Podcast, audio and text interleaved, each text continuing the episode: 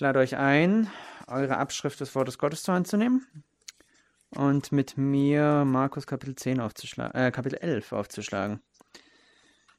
Wir betrachten heute Morgen Markus Kapitel 11, die Verse 12 bis 25. Das ist der Bericht über einen unfruchtbaren äh, Feigenbaum. Markus Kapitel 11, die Verse 12 bis 25. Lasst uns gemeinsam das Wort Gottes lesen. Und als sie am folgenden Tag Bethanien verließen, hatte er, Jesus, Hunger. Und als er von fern einen Feigenbaum sah, der Blätter hatte, ging er hin, ob er etwas daran finden würde. Und als er zu ihm kam, fand er nichts als Blätter, denn es war nicht die Zeit der Feigen.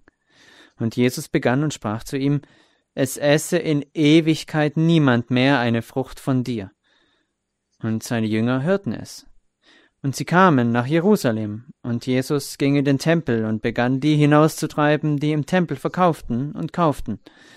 Und er stieß die Tische der Wechsler um und die Stühle der Taubenverkäufer. Und er ließ nicht zu, dass jemand ein Gerät durch den Tempel trug. Und er lehrte und sprach zu ihnen, steht nicht geschrieben, mein Haus soll ein Bethaus für alle Völker genannt werden? Ihr aber habt eine Räuberhöhle daraus gemacht. Und die Schriftgelehrten und die obersten Priester hörten es und suchten, wie sie ihn umbringen könnten. Denn sie fürchteten ihn, weil die ganze Volksmenge über seine Lehre staunte. Und als es Abend geworden war, ging er aus der Stadt hinaus. Und als sie am Morgen vorbeikamen, sahen sie, dass der Feigenbaum von den Wurzeln an verdorrt war. Und Petrus erinnerte sich und sprach zu ihm, Rabbi, siehe, der Feigenbaum, den du verflucht hast, ist verdorrt. Und Jesus antwortete und sprach zu ihnen, Habt Glauben an Gott.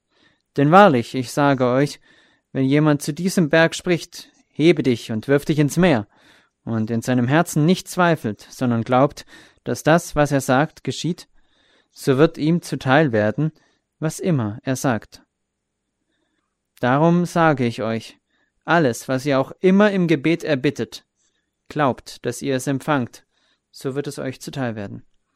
Und wenn ihr dasteht und betet, so vergebt, wenn ihr etwas gegen jemand habt, damit auch euer Vater im Himmel euch eure Verfehlungen vergibt. Soweit die Lesung des heiligen, unfehlbaren und vollkommenen Wortes Gottes. Lasst uns beten.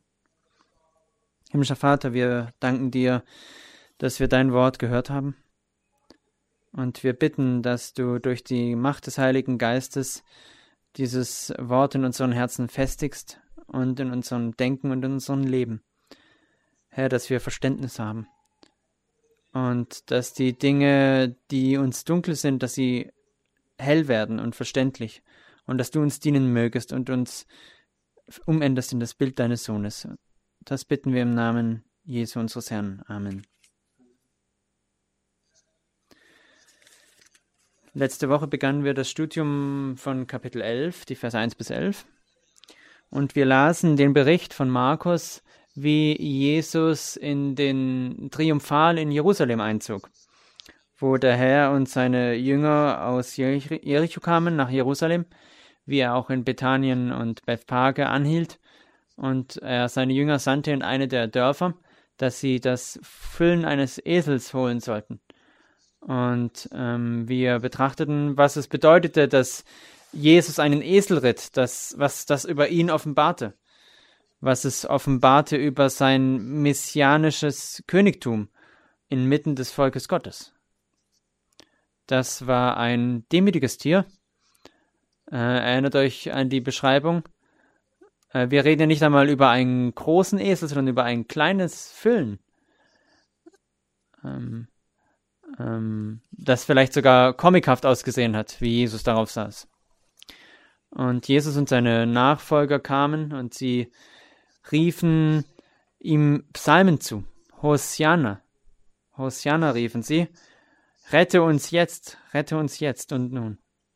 Sie sahen in Jesus ein Abbild der Erfüllung der Prophezeiung von Zacharia. Und nun kommen wir zu dem Abschnitt ähm, von heute Morgen. Es ist Montagmorgen, der nächste Tag. Der triumphale Einzug hat am Sonntag, dem ersten Tag der Woche, stattgefunden. Der zweite Tag nun ist der Montag. Jesus war bereits im Tempel und ist ähm, auch den, den Berg äh, in Jerusalem hinaufgestiegen und nun geht er zurück er ist zurückgegangen nach Bethanien, um wahrscheinlich bei Maria, Martha und Lazarus die Nacht zu verbringen.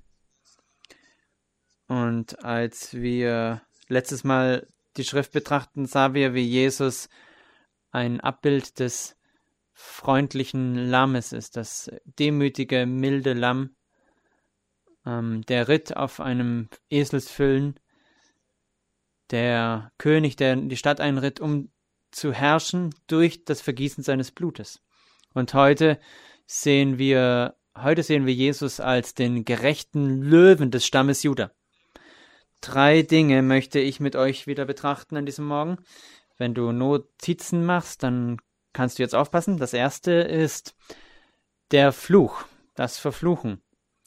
Das ist Vers bis Vers 13. Die Verfluchung des Feigenbaums. Das zweite, die Reinigung die Reinigung des Tempels, die Verse 15 bis 19. Und das dritte, der die bedeutsame, der bedeutsame Unterricht, das, ähm, das Verfluchen, die Reinigung und die behutsame Unterweisung. Das erste, die Verfluchung, die Verse 12 bis 14. Ähm, wenn du ein Student der Bibel bist, worauf ich äh, hoffe, ähm, wirst du denken, das ist eine sehr äh, umstrittene, ein sehr umstrittener Abschnitt. Es kommt äh, auf die Übersetzung an, aber wahrscheinlich hast du eine Fußnote in deiner Bibel, die, wo manche, wo steht, dass manche Abschnitte nicht in allen Übersetzungen sind, weil es Variationen gibt aber das Detail von Vers 26, ähm, das ist debattiert und umstritten, ob Vers 26 zum Text gehört. Der Inhalt ist nicht umstritten, aber ob Jesus das hier an dieser Stelle sagt. Manche sagen, Jesus äh, verflucht hier einen Baum und das macht keinen Sinn. Dass er dann plötzlich äh, so etwas sagt, das passt nicht zu seiner Personalität. dass Jesus einen Baum verflucht, ähm, passt gar nicht zu dem Jesus, der davor noch so demütig den Esel geritten hat. Ähm, das ist eine ganz komische Situation. Und andere Kommentatoren sagen ähm, aus moderner Sicht, warum würde er einen Baum verfluchen? Und manche und manche Leute, die sehr auf Umweltschutz aus sind, äh, verleugnen dann sogar, äh, dass dieser Abschnitt überhaupt in der Bibel äh, sein sollte. Und, äh, und es geht ihnen hier nicht um Textvarianten, sondern es geht um ihre eigene Ansicht von dem, wer Jesus ist und was er sagen würde und was er nicht sagen würde. Und es geht für diese Kommentatoren äh, um ihr eigenes, um ihre eigene Sicht von Jesus. Die sagen, es kann nicht sein, dass Jesus so handelt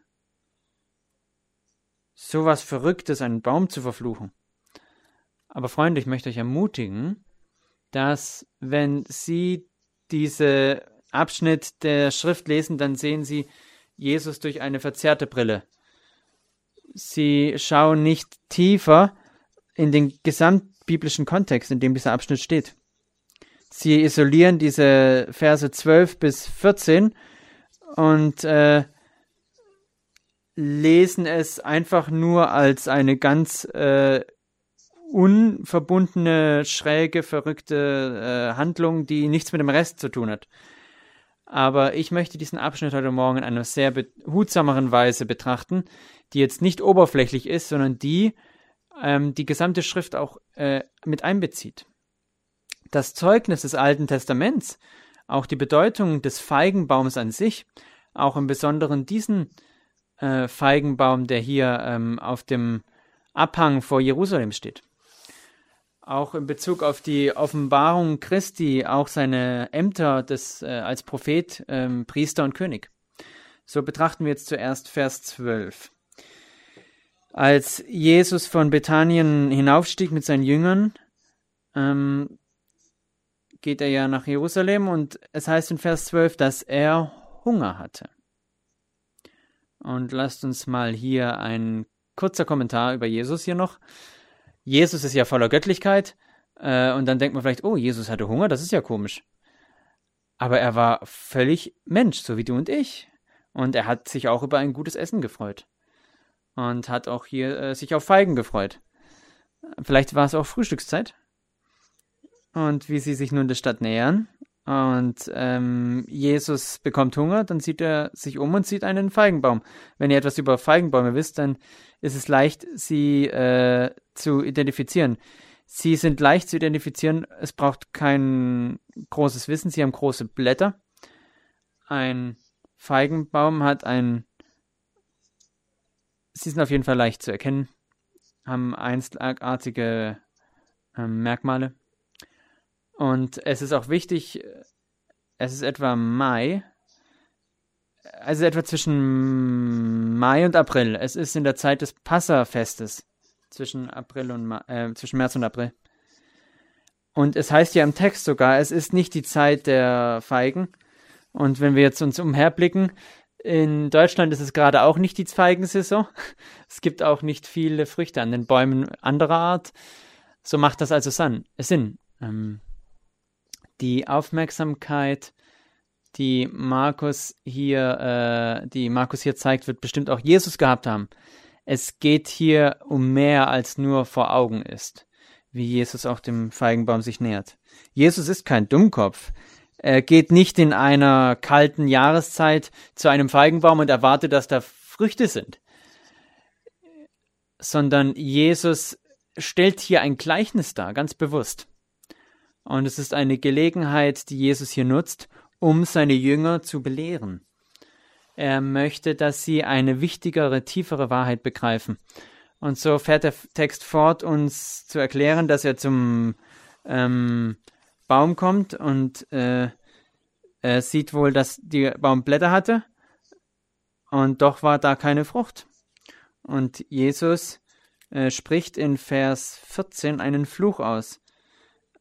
Er sagt, es esse in Ewigkeit niemand mehr eine Frucht von dir. Und ihr denkt vielleicht, was geht denn hier vor sich? Hm. Pastor, du hast mir gesagt, er, er, weiß, dass hier nicht die Zeit der Feigen ist. Und doch passiert das da hier.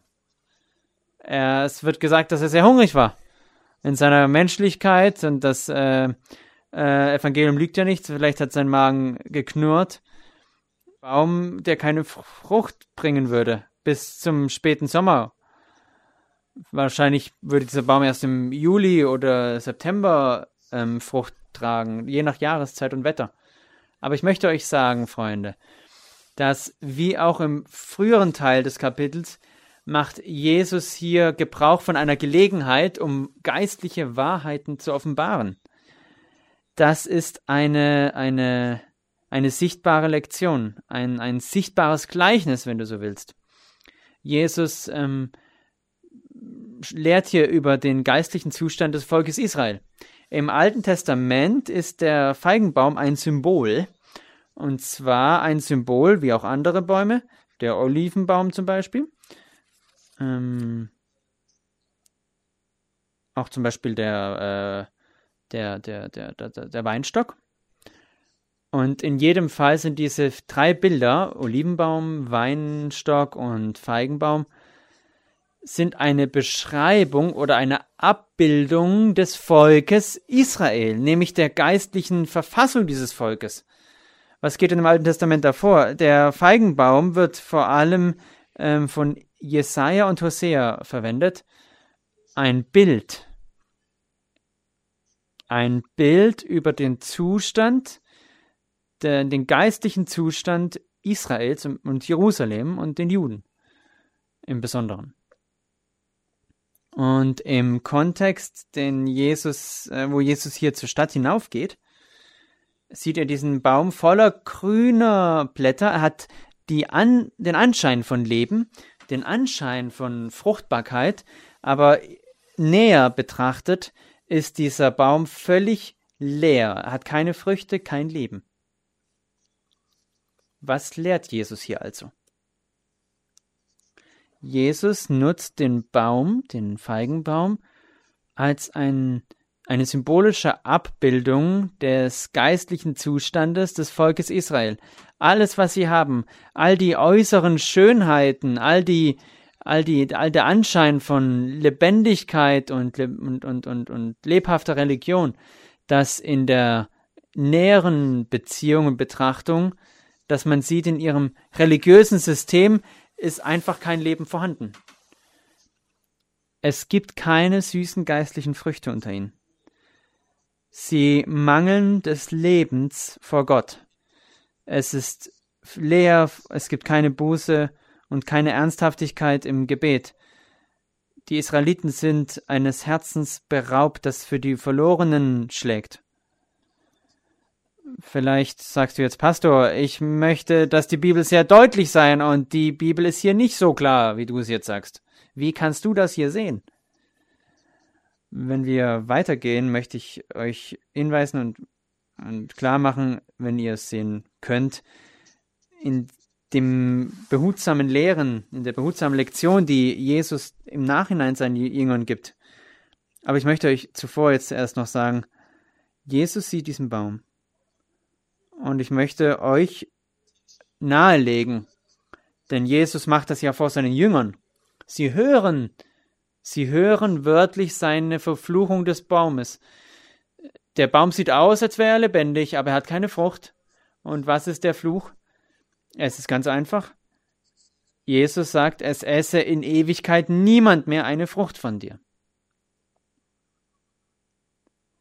Die Menschen würden nicht mehr zu diesem Baum gehen können, um Frucht zu bekommen. Ähm die Leute in Israel haben kein geistliches Leben mehr. Und was ist das große Bild hier? Es ist eine Abbildung des Volkes Israel.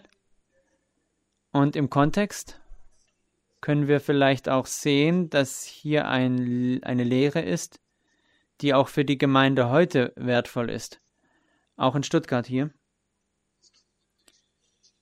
Denn das hier ist die Darstellung eines altertümlichen Volks mit einer äußerlichen Religion, aber keine Geistlichkeit. Sie haben den Anschein von Gottseligkeit, aber in ihrem Kern haben sie kein Herz dafür.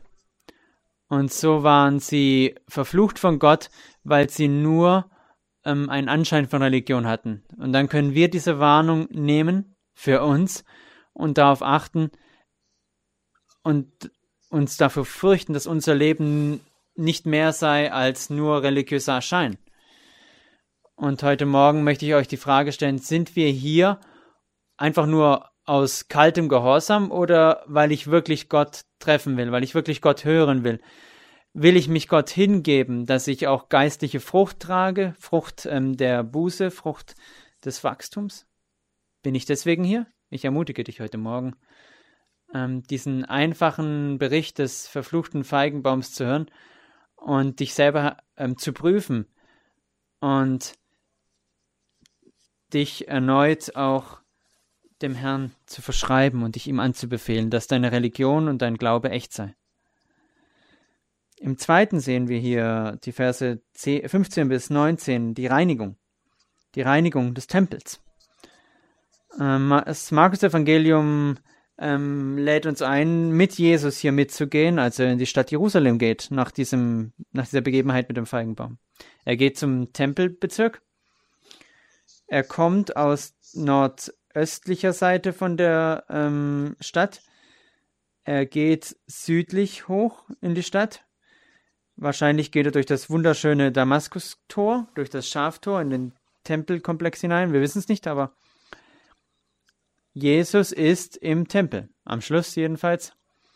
Und wenn du den, die Bibel betrachtest, dann bist du vielleicht mit der Geschichte des Jerusalemer Tempels vertraut. Der erste Tempel ist vom großen König Salomon gebaut worden, der Sohn Davids. Im Jahr 975 vor Christus wurde er beendet. Dieser erste Tempel, der hat die Stiftshütte ersetzt. Ähm, aber dieser erste Tempel ist dann von den äh, Babyloniern unter Nebukadnezar zerstört worden, als Jerusalem eingenommen wurde und als sie in das Exil und in die Sklaverei geführt wurden. Aber es gab einen zweiten Tempel. Ähm, die Leute, die unseren Abendgottesdienst besuchen, waren wahrscheinlich auch in den Büchern von Esra und Nehemiah. Und ihr erinnert euch vielleicht daran, dass der Tempel wiedergebaut wurde unter der Herrschaft Zerubabels. Ähm, und der Tempel ist oft genannt, bezeichnet als der Tempel Zerubabels der zweite Tempel ähm, haben, als der Tempel, der zweite Tempel gebaut war, sich ähm, haben geweint, denn er war nicht mehr so herrlich wie der erste Tempel. Der erste Tempel war herrlicher. Und ihr erinnert euch im Bericht des äh, Buches Nehemia, dass die Stadtmauer auch erbaut wurde, damit die Leute äh, auch anbeten können, auch ohne Sorge und Furcht vor den umliegenden Völkern. Aber hier, in dem Text, wo Jesus sich bewegt, haben wir den dritten Tempel. Und ich möchte sagen, wenn wir reden vom dritten Tempel, sagen wir nicht, ähm, dass der Tempel von Esra zerstört wurde, sondern zur Zeit des ersten Jahrhunderts äh, wurde er einfach äh, nicht mehr verwendet und ist zerfallen. Und wenn ihr die ähm, wenn ihr bewandert seid mit der Geschichte der Römer, Griechen und Juden, gab es auch die, ähm, war auch die, wurde der Tempel ver, vernachlässigt. Und es gab hier einen dritten Tempel. Warum? Weil Herod der, Herod, Herodes der Große, der vor Jesu Zeit gelebt hat, einer der Patriarchen des Hauses Herodes, der äh, Jesus in ein paar Tagen in unserem Text begegnen wird. Ähm, dieser Herodes, der, der Große davor, der hat den, den Tempelkomplex vergrößert und bedeutsam erweitert. Vielleicht seid ihr mit der Klagemauer vertraut, die noch in Jerusalem steht, ein Teil des Tempelkomplexes, der im Besonderen von Herodes gebaut wurde. Das war der Tempel, in seiner Herrlichkeit in der Zeit Jesu, das war gewaltig. Wenn du irgendwas von diesem Tempel wisst, er hatte, ein Tempel hatte ja verschiedene Abschnitte. Und um euch eine Ahnung davon zu geben, ähm, die Amerikaner unter uns, der Vorhof der, der Heiden, der äußerste Hof, war 500 Yards und 403, 425 äh, Yards. Es war ein, so groß wie ein amerikanisches Fußballfeld. Andere 400 irgendwas Meter und 200 irgendwas Meter. Auf jeden Fall sehr groß. War es sind äh, 14 Hektar groß. Es hat einen Großteil der Stadt eingenommen, dieser Tempelkomplex der Vorhof der Heiden, wo, der, wo Jesus auch ähm, die Tempelreinigung durchführt. Dann gab es den, den Hof der Frauen, da wo die Frauen Israels sich versammeln konnten und wo sie beten und anbeten konnten, soweit es den, äh, soweit konnten die Frauen in Israel gehen. Und dann war der Vorhof Israels, wo die beschnittenen jüdischen Männer hineingehen konnten. Und dann, der nächste Abschnitt, ist das äh, innere Heiligtum, der Tempel selbst. Und wie wir diesem Tempel uns nähern und Jesus in diesen Tempel hineingeht, dann sind wir hier in einem Fest, in einem Festabschnitt. Wir sind beim Passafest hier, wo die ganzen äh, Lämmer geopfert werden. Das ist die Woche, wo das weltweite Judentum, alle Juden aller äh, die alle im Exil aus verschiedenen Ländern kommen nach Jerusalem. um ein sühnendes Opfer darzubringen für ihre Sünden. Die Juden versammeln sich und, und, und sind dann in Jerusalem. Einige bringen Lämmer, einige nicht. Einige möchten ein Opfer kaufen und versucht ein bisschen zu begreifen, was hier vor sich geht, als Jesus das tut. Was jemand anderes zitiert hat.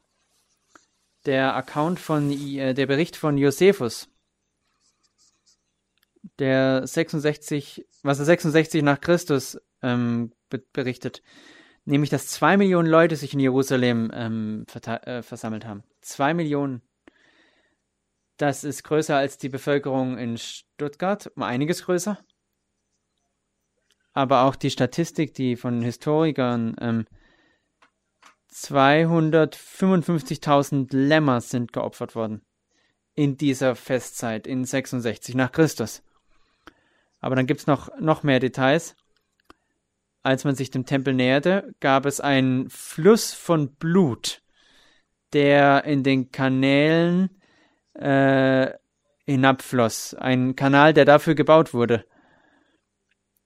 Und dann ist das ins Kidrontal hineingeflossen. Ein Strom von Blut. Ich weiß nicht, ob ihr jemals zu einem Opfertempel gegangen seid. Vielleicht äh, in Asien oder irgendwo. Habt ihr vielleicht Ähnliches gesehen? Könnt ihr euch den das Geräusch vorstellen? Das Geräusch dieser Jahreszeit, die ganzen Menschenmassen? Der Geruch? Wenn ihr euch der Stadt nähert, auch wenn ihr spät kommt vielleicht und das Opfer sucht. Es ist bedeutsam, das zu sehen. Es ist ein, ein gewaltiger Anblick. Es vergisst man nicht so schnell. Seht ihr, einige Leute, die sich der Stadt genähert haben, haben ihre Lämmer mit sich geführt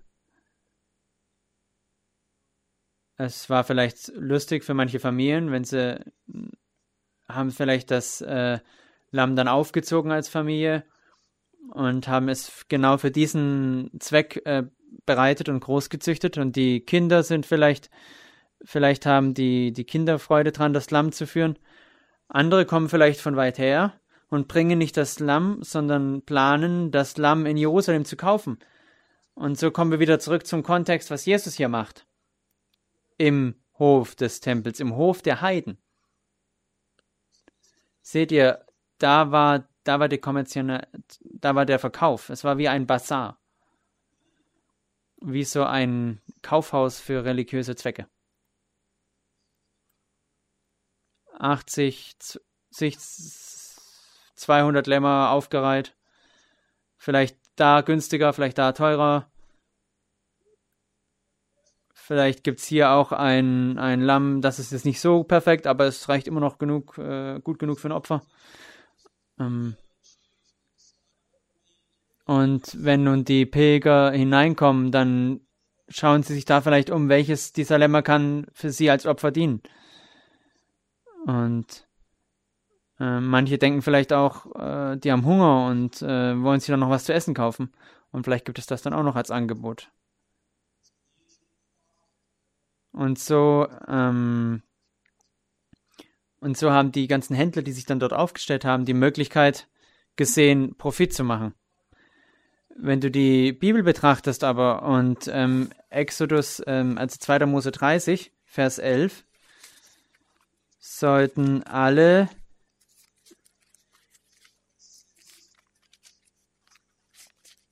ähm, wenn die Männer über 20 zum Fest kommen, sollen sie einen bestimmten Betrag zahlen für das Opfer. Und dafür gab es dann die Geldwechsel in Jerusalem. Und das war nicht einfach nur ein Geldwechseldienst, äh, den ihr als Amerikaner hier im Raum bestimmt sehr gut kennt. Nicht alle Umtauschraten sind wirklich äh, vorteilhaft. Manches ist nicht so gut. Aber was passiert hier im Tempel? In der altertümlichen Welt war Rom die regierende Macht und es gab eine Währung und die römische Währung, da war das Bild der heidnischen Kaiser drauf, da war Caesar Augustus abgebildet, nicht nur ein König, sondern nicht nur ein Objekt der, der Ehre, sondern es war ein Götzenbild. weil dem Kaiser Göttlichkeit zugesprochen wurde. Und diese Münzen, die dann äh, zum Tempel, die, die zur Steuer dienten, wurden im Tempel dann umgetauscht gegen Shekel, gegen die Währung der Juden. Das passiert hier.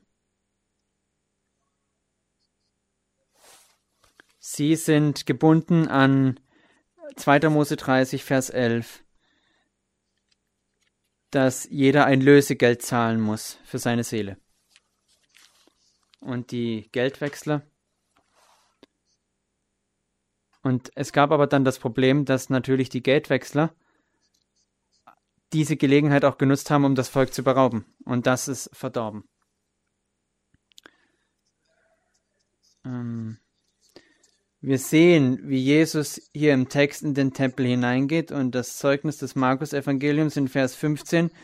Er begann, die hinauszutreiben, die im Tempel verkauften und kauften, und er stieß die Tische der Wechsler um und die Stühle der Taubenverkäufer denkt ihr vielleicht, äh, war, warum hat Marco, die, Markus die, die, die Peitsche nicht erwähnt?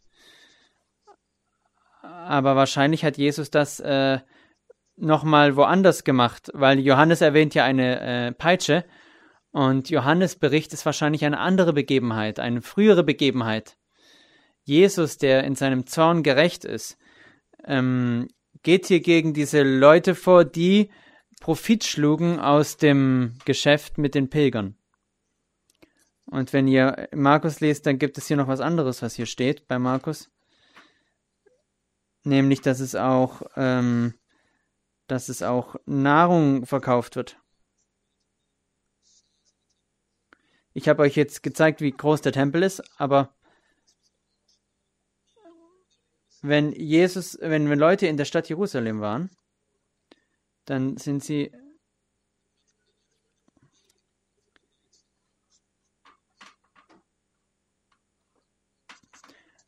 Markus bezeugt hier, dass Leute hier durch den äußeren Vorhof des Tempels und hatten keine, hatten gar keine Wahrnehmung von dem, was eigentlich, ähm, was eigentlich dem dem Tempel gebührt, was, was hier eigentlich vor sich geht, was hier eigentlich an Ernsthaftigkeit geboten ist. Sie gingen einfach durch, die Leute, und kümmerten sich um ihre eigenen Geschäfte und Besorgungen.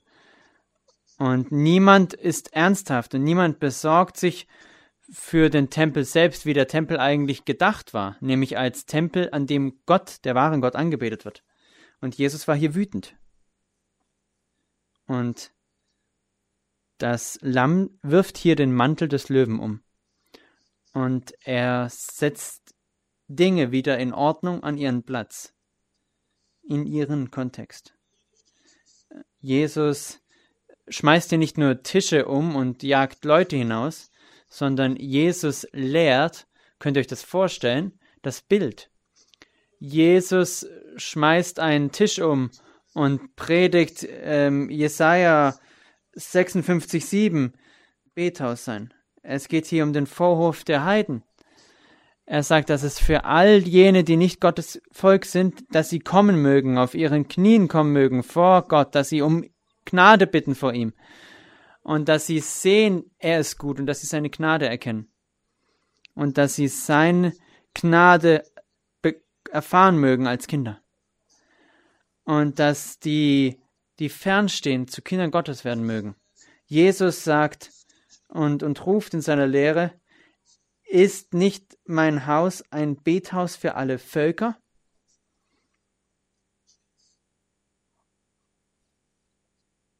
Er spricht hier in das Gewissen der Leute, die nur um ihr eigenes Geld kreisen. Die Tempelreinigung geht hier vor sich, weil das Volk Gottes ihr Herz ver verloren. Sie hatten das Herz nicht mehr, den Herrn des Himmels anzubeten. Sie hatten den Anschein, die Blätter von Geistlichkeit, aber keine der Fruchten, keine Früchte der wirklichen Geistlichkeit. Seht ihr das? Sie haben ihre, ihr, ihre Sorge für Gott verloren und auch die Sorge um Verlorene. Sie sorgten sich gar nicht mehr um die Heiden, sie sorgten sich nicht mehr um die Nationen, Die Juden haben sich einfach um ihr eigenes Geschäft gekümmert. Und Freunde, wir sind lange weg und weit weg vom ersten Jahrhundert und von der Stadt Jerusalem und dem Tempel, der Tempelanbetung. Wir sind nicht dazu aufgerufen, Opfer zu bringen, denn das eine Opfer ist durch das tadellose Lamm Jesus Christus bereits dargebracht worden. In Jesus wurde das vollkommene Opfer dargebracht, das alle anderen Opfer abgeschafft hat. Aber was ist dann hier für uns in diesem Text? Ich denke, das sollte Überführung sein, dass du und ich darauf acht geben und Vorsicht sind, vorsichtig sind bezüglich der Heiligkeit und der Ernsthaftigkeit des Aufrufs zur Anbetung Gottes, dass wir Acht geben auf das, was wir hier jeden Tag, jeden Sonntag tun, am Tag des Herrn. Das hier ist nichts Unbedeutendes. Die Türen sind hier nicht offen, einfach nur, damit Leute so durchlaufen können. Das hier ist kein oberflächliches Gespräch. Wir ähm, reden und handeln hier anders. Das ist ein, ein Ort, wenn ich, wenn ich hier nicht rede, dann ist es hier ruhig. Ähm, das hier ist eine Zeit, wo die Verlorenen sich Gott nahen und wo die Kinder Gottes in der Gegenwart ihres Herrn sitzen. Hörst du seine Stimme? Und hörst du, fühlst du seine Umarmung und siehst du das, den Schutz gegen die Angriffe der Welt? All das, was die Welt tut? Denn hier ist es anders. Wir sollten unsere Herzen und unsere Handlungen prüfen, all das, was wir im Gottesdienst tun, auf Ernsthaftigkeit, damit wir kein Volk sein, das nur den Anschein von ähm, Geistlichkeit haben, sondern dass wir wirklich auch Frucht sehen und haben. Und wenn wir den Abschnitt weiter betrachten in Vers 20 bis 25, sehen wir, dass Jesus hier eine behutsame Lektion erteilt. und er erteilt diese Lektion seinen Jüngern im Lichte dessen, was er zuvor getan hat. Wir sehen wieder, es ist der nächste Morgen. Jesus ist bereits hinausgegangen, hat ähm, ist wahrscheinlich zurückgegangen zu nach Bethanien, hat wahrscheinlich wieder über Nacht dort geblieben bei Maria, Martha und Lazarus. Und dann heißt es hier, sie kamen am Morgen vorbei und sahen den gleichen Feigenbaum. Das war derselbe Weg. Und sie erkannten, dass er verdorrt war von den Wurzeln an. Und wir haben hier das Zeugnis von Petrus, der mal wieder der Sprecher der Jünger ist. Rabbi, siehe, der Feigenbaum, den du verflucht hast, ist verdorrt. Es ist nicht schwer zu erkennen, dass Jesus hier äh, überrascht ist. Äh, er Markus sagt ja, dass es Petrus ist, der redet. Ähm, Markus äh, erwähnt immer wieder, dass Petrus bestimmte Dinge sagt. Ähm, und wir haben im folgenden Vers die Reaktion Jesu auf die, äh, auf die Worte seiner Jünger. Der, der seltsamste Feigenbaum für Umweltschützer heute. Was sagt Jesus hier auf diese Situation? Habt Glauben an Gott. Denn wahrlich, ich sage euch, wenn jemand zu diesem Berg spricht, hebe dich und wirf dich ins Meer, und in seinem Herzen nicht zweifelt, sondern glaubt, dass das, was er sagt, geschieht, so wird ihm zuteil werden, was immer er sagt. Darum sage ich euch, alles, was auch immer ihr im Gebet erbittet, glaubt, dass ihr es empfangt, so wird es euch zuteil werden. Und wenn ihr dasteht und betet, so vergebt. Wenn ihr etwas gegen jemand habt, damit auch euer Vater im Himmel euch eure Verfehlungen vergibt. Das klingt nach einer sehr unerwarteten und komischen Reaktion, oder?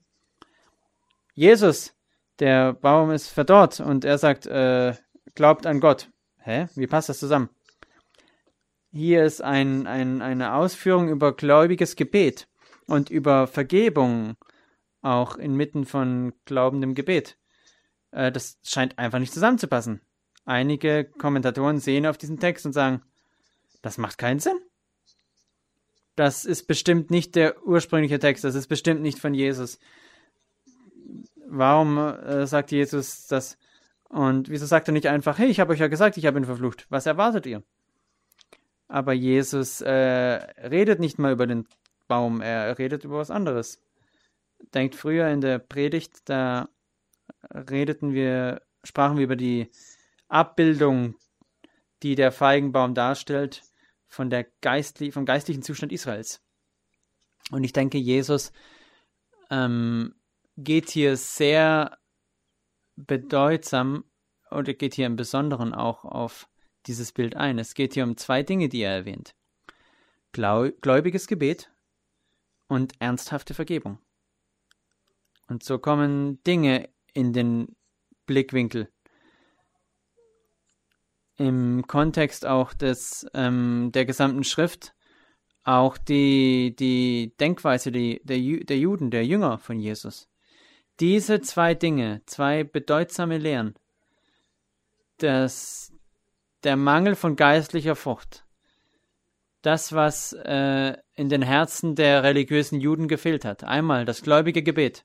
Und ich sage vielleicht, das klingt hier doch wie diese Theologie, die sagt, benenne es und, und hol es dir.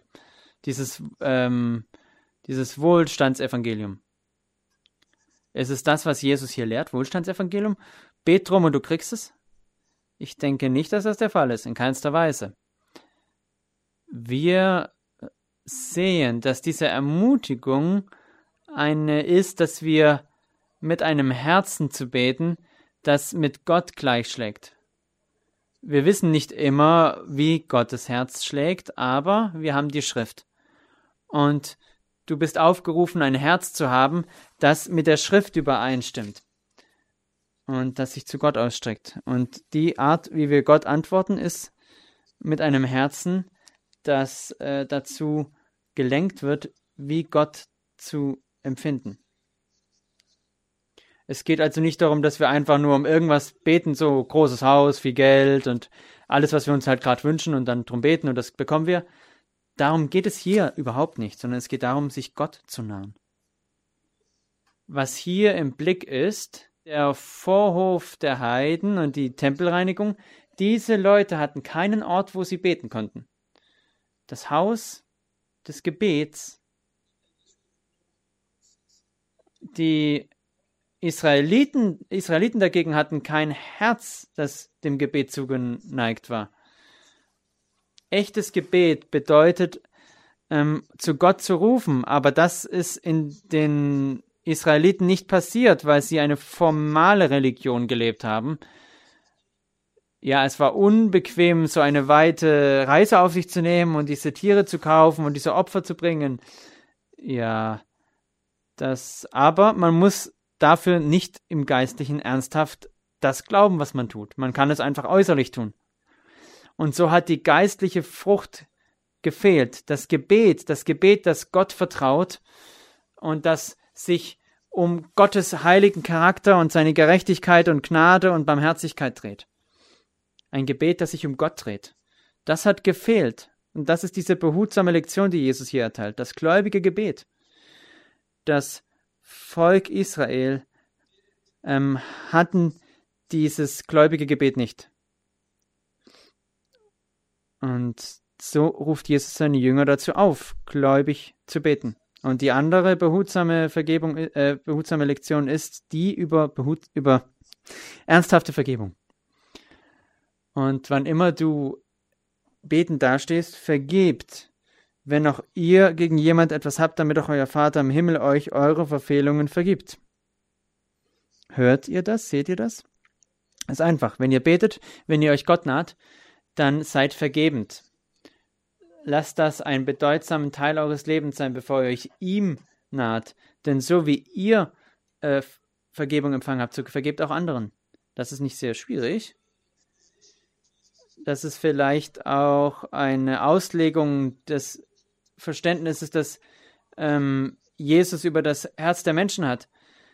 Denn er sah, dass ja der Vorhof der Heiden voll war mit Kommerzialisierung, mit Verkaufen und es ging gar nicht um die verlorenen Heiden, dass man sie erreiche, dass sie zu Gott sich nahen können.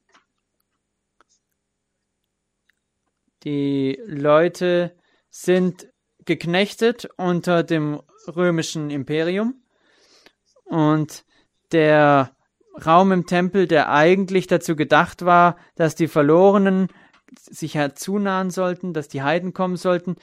Wem ist dieser Vorwurf der Heiden nun gegeben worden? Der äußeren Religion und dem Verkauf, der Kommerzialisierung, anstatt der Vergebung.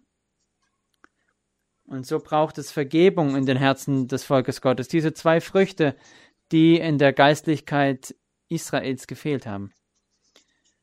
Darum geht es Jesus hier.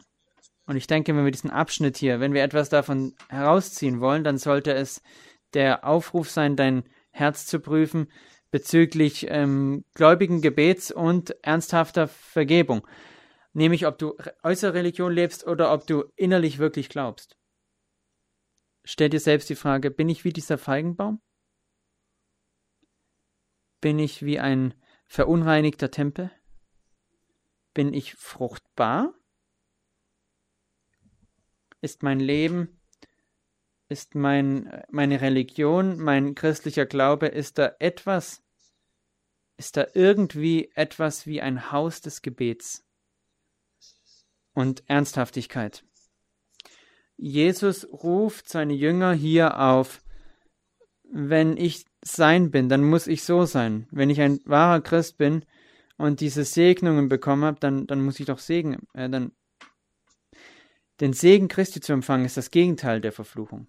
Und so möchte ich euch aufrufen, dein Verhalten als Kind Gottes zu prüfen. Auch in der Anbetung Gottes, im Gottesdienst und auch in dem, wie wir dem Wort Gottes, dem Wort des Sohnes Gottes begegnen. Ich möchte auch Christus dir heute anbieten, erneut. Der eine, der keine Sünde gewusst, gekannt hat und für uns zur Sünde wurde, der, obwohl wir Feinde Gottes waren und seinen Zorn verdienten, dass er kam und unsere und unsere Niedrigkeit und unsere ähm, Sünde und den Zorn Gottes trug an unserer Stelle, damit wir mit Gott ins Reine kommen. Und wie nimmt eine Person das an, indem sie an Jesus glaubt? Nicht mehr ist nötig. Und nichts mehr ist genug. Kennst du Christus? Oder wenn nicht, nimmst du ihn an? Wirst du ihn anbeten für diese herrliche Wahrheit, wenn du ihn kennst? Lass uns beten. Himmlischer Vater, wir danken dir für die Schriften, für die 66 Bücher der Bibel, die von deiner Gnade und Barmherzigkeit erzählen. Und wir bitten, dass du uns ein Volk sein lässt, das in Geist und in der Wahrheit wächst, dass wir dir wohlgefälligen Lobpreis darbringen, dass wir ein Volk sein, das nicht nur formell vor dir steht, sondern dass wir ein Volk sein, das im Glauben und in Ernsthaftigkeit kommen. Und dass wir dir danken, wir danken dir für die Gnade, die du uns gegeben hast. Und wir bitten dich, dass du uns hilfst, deinem Sohn gemäß zu leben, der sich für uns selbst dahingegeben hat. Wir bitten das im Namen Jesu. Amen.